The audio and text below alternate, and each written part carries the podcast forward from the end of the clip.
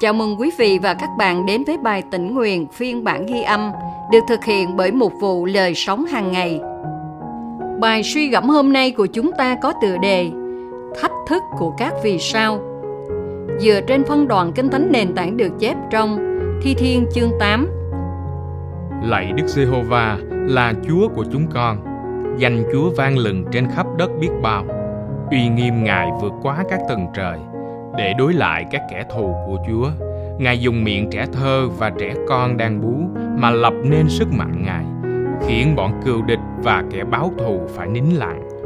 Khi con nhìn xem các tầng trời là công việc của ngón tay Chúa, mặt trăng và các ngôi sao mà Chúa đã tạo dựng. Loài người là gì mà Chúa nhớ đến? Con loài người là chi mà Chúa thăm viếng nó? Chúa dựng nên loài người kém Đức Chúa Trời một chút đội cho người mão miệng vinh quang và tôn trọng. Chúa ban cho con người quyền cai trị công việc của tay Chúa, khiến muôn vật phục dưới chân người. Tất cả loài chiên và gia súc cũng như các thú đồng, chim trời và cá biển cùng sinh vật bơi lội dưới biển. Lạy Đức Giê-hô-va là Chúa chúng con, danh Chúa vang lừng trên khắp đất biết bao. Và câu kinh thánh hôm nay chúng ta cần ghi nhớ được chép trong Thi Thiên chương 8 câu 4 Loài người là gì mà Chúa nhớ đến? Vào đầu thế kỷ 20, nhà thơ Ý F.T. Marinetti đã phát động chủ nghĩa vị lai, một phong trào nghệ thuật bác bỏ quá khứ, chế giễu những tư tưởng truyền thống về cái đẹp. Thay vào đó là tôn vinh máy móc. Năm 1909, Marinetti viết bản tuyên ngôn chủ nghĩa vị lai, trong đó ông tuyên bố khinh miệt phụ nữ ca ngợi đòn đánh bằng nắm đấm và khẳng định chúng tôi muốn tôn vinh chiến tranh. Tuyên ngôn kết luận, đứng trên đỉnh của thế giới, chúng tôi một lần nữa đưa ra lời thách thức sắc sược với các vì sao. Năm năm sau tuyên ngôn của Marinetti, chiến tranh hiện đại bắt đầu. Đệ nhất thế chiến không mang lại vinh quang.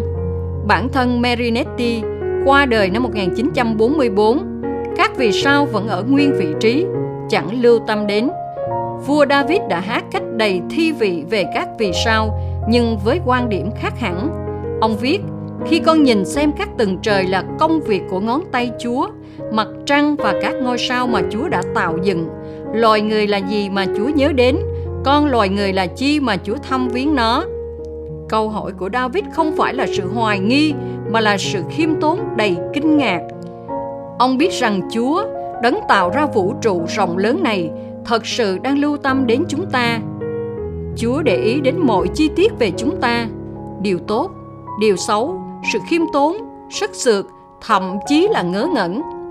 Thật vô nghĩa khi thách thức các vì sao. Đúng hơn là những vì sao thách thức chúng ta ca ngợi đấng tạo hóa. Bạn có thể nghĩ đến những triết lý hoặc phong trào hiện tại nào mà không công nhận chúa. Điều gì nhắc nhở bạn về đấng tạo hóa? Và điều đó thúc đẩy bạn ca ngợi Ngài như thế nào. Chúng ta cùng nhau cầu nguyện, lạy Cha Thiên Thượng, con nhận biết tình yêu thương của Ngài dành cho con với lòng kinh ngạc, kính sợ và khiêm nhường. Con là ai? Cảm ơn Ngài đã yêu con.